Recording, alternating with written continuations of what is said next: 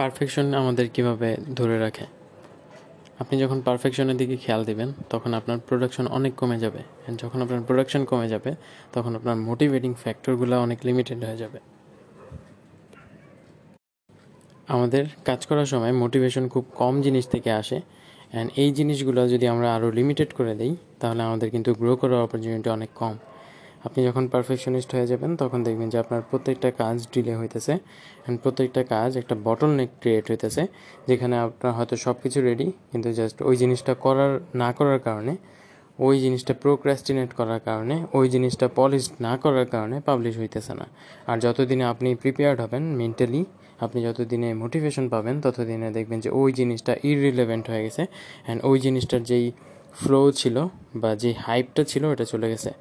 তো এটা সব কিছুর ক্ষেত্রে হয় এই জন্য পারফেকশনিস্ট হওয়া যাবে না। আপনি যখন ক্রিয়েটিভ কোনো কাজে আছেন বা ক্রিয়েটিভ কোনো ফিল্ডে আছেন, এটা হইতে পারে web design graphic design digital marketing anything হ্যাঁ? আপনার যেখানে ব্রেন ওয়ার্ক করতে হইতেছে অ্যান্ড যেই জিনিসগুলো অলওয়েজ রিভলভিং হইতেছে হ্যাঁ? অলওয়েজ যেই জিনিসগুলো চেঞ্জিং সময়ের সাথে সাথে, এই জিনিসগুলো কখনো লেট করা যাবে না। আপনার হয়তো কোনো একটা প্রোডাকশন কোনো একটা ডিজাইন কোনো একটা আইডিয়া অনেক আগে ছিল বা কোনো একটা আইডিয়া মাথায় আসছে, ওটার সাথে সাথে ইমপ্লিমেন্ট করে ফেলেন।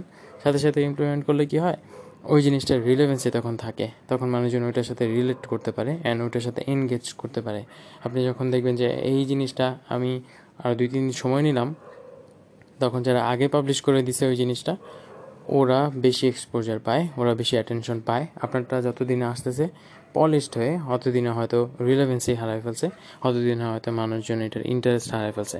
অনেক ট্রেন্ড আসে, অনেক হাইপ উঠে, এগুলো একটা সময় ডাউন হয়ে যায়।